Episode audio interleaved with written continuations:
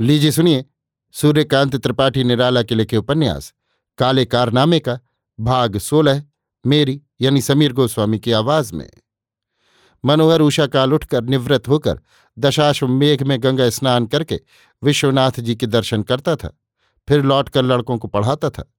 दोपहर को भोजन पान के पश्चात दो घंटे विश्राम करता था, फिर आखिर आचार्य परीक्षा की पढ़ाई में लगता था। रात को स्कूल कॉलेज के लड़कों को उनके घर चलकर पढ़ा आता था। दोपहर का बनाया भोजन रखा रहता था। दस ग्यारह बजे रात को फुर्सत पाकर करता और सो जाता था।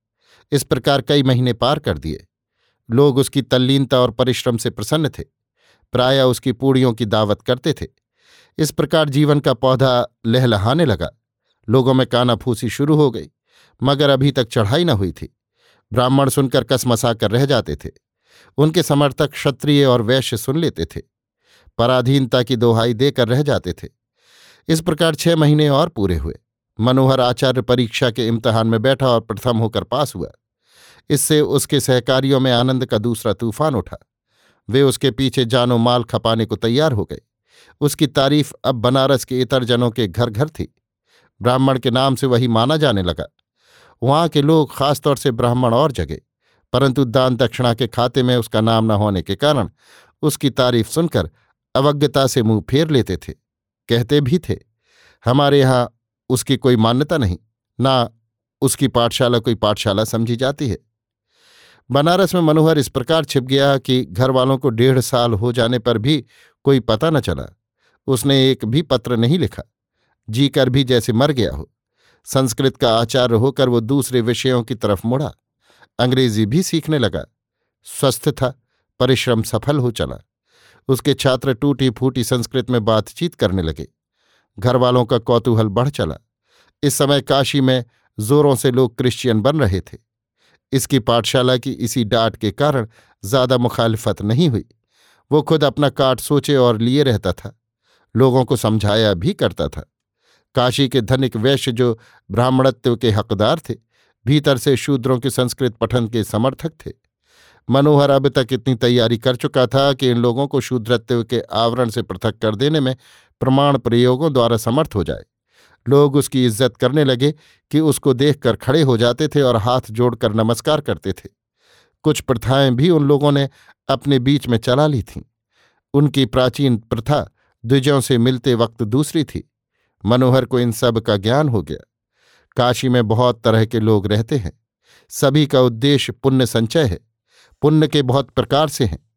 रानी विमला का नाम उनमें एक वैसा ही है, जैसा मनोहर का। रानी साहिबा अब तक भारत की काफ़ी खाक छान चुकी हैं। अभी उम्र सिर्फ़ पच्चीस साल की है, मगर विधवा हैं।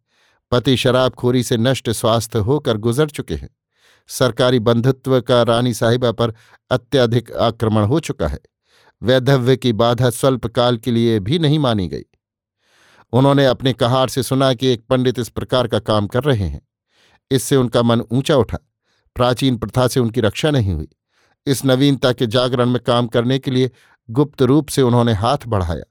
अर्थात एक दिन मनोहर से मिलने के लिए कहा। खबर पाकर मनोहर ने मिलने का अपना रास्ता निकाला। कहा, नहाते वक्त दशाश्वमेघ घाट पर बातचीत हो सकती है। अभी खुलकर मिलने में बहुत तरह की आपत्तियाँ हो सकती हैं, जिनका प्रतिरोध किसी पक्ष के द्वारा नहीं हो सकता। संवाद सुनकर रानी साहिबा सहमत हुई और रात चार बजे जब इक्के दुक्के आदमी ही नहाने के लिए जाते हैं, साधारण वेश से स्नानार्थनी की तरह उससे मिलने के लिए कहा। दिन निश्चित हो गया। कहार रानी साहिबा को लेकर आया। मनोहर रास्ते पर मिला।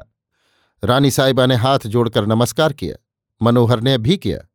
बत्ती के प्रकाश में रानी साहिबा ने देखा, दिव्य युवक है। कहा, हम आपकी तारीफ़ सुन चुके हैं। ये लीजिए, कहकर रूमाल में बंधी एक रकम मनोहर को दी। हाथ बढ़ाकर मनोहर ने ले लिया।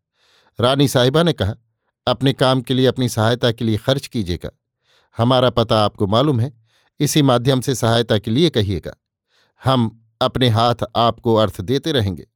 देश के युवक, अब हम वो नहीं हैं। मगर देश की भलाई के लिए तुम्हारे साथ हैं। हमारी जो तोहिन होती है, उसके निराकरण के लिए कम से कम हज़ार युवक तैयार कर दो। मनोहर को जैसे साक्षात अन्नपूर्णा मिली।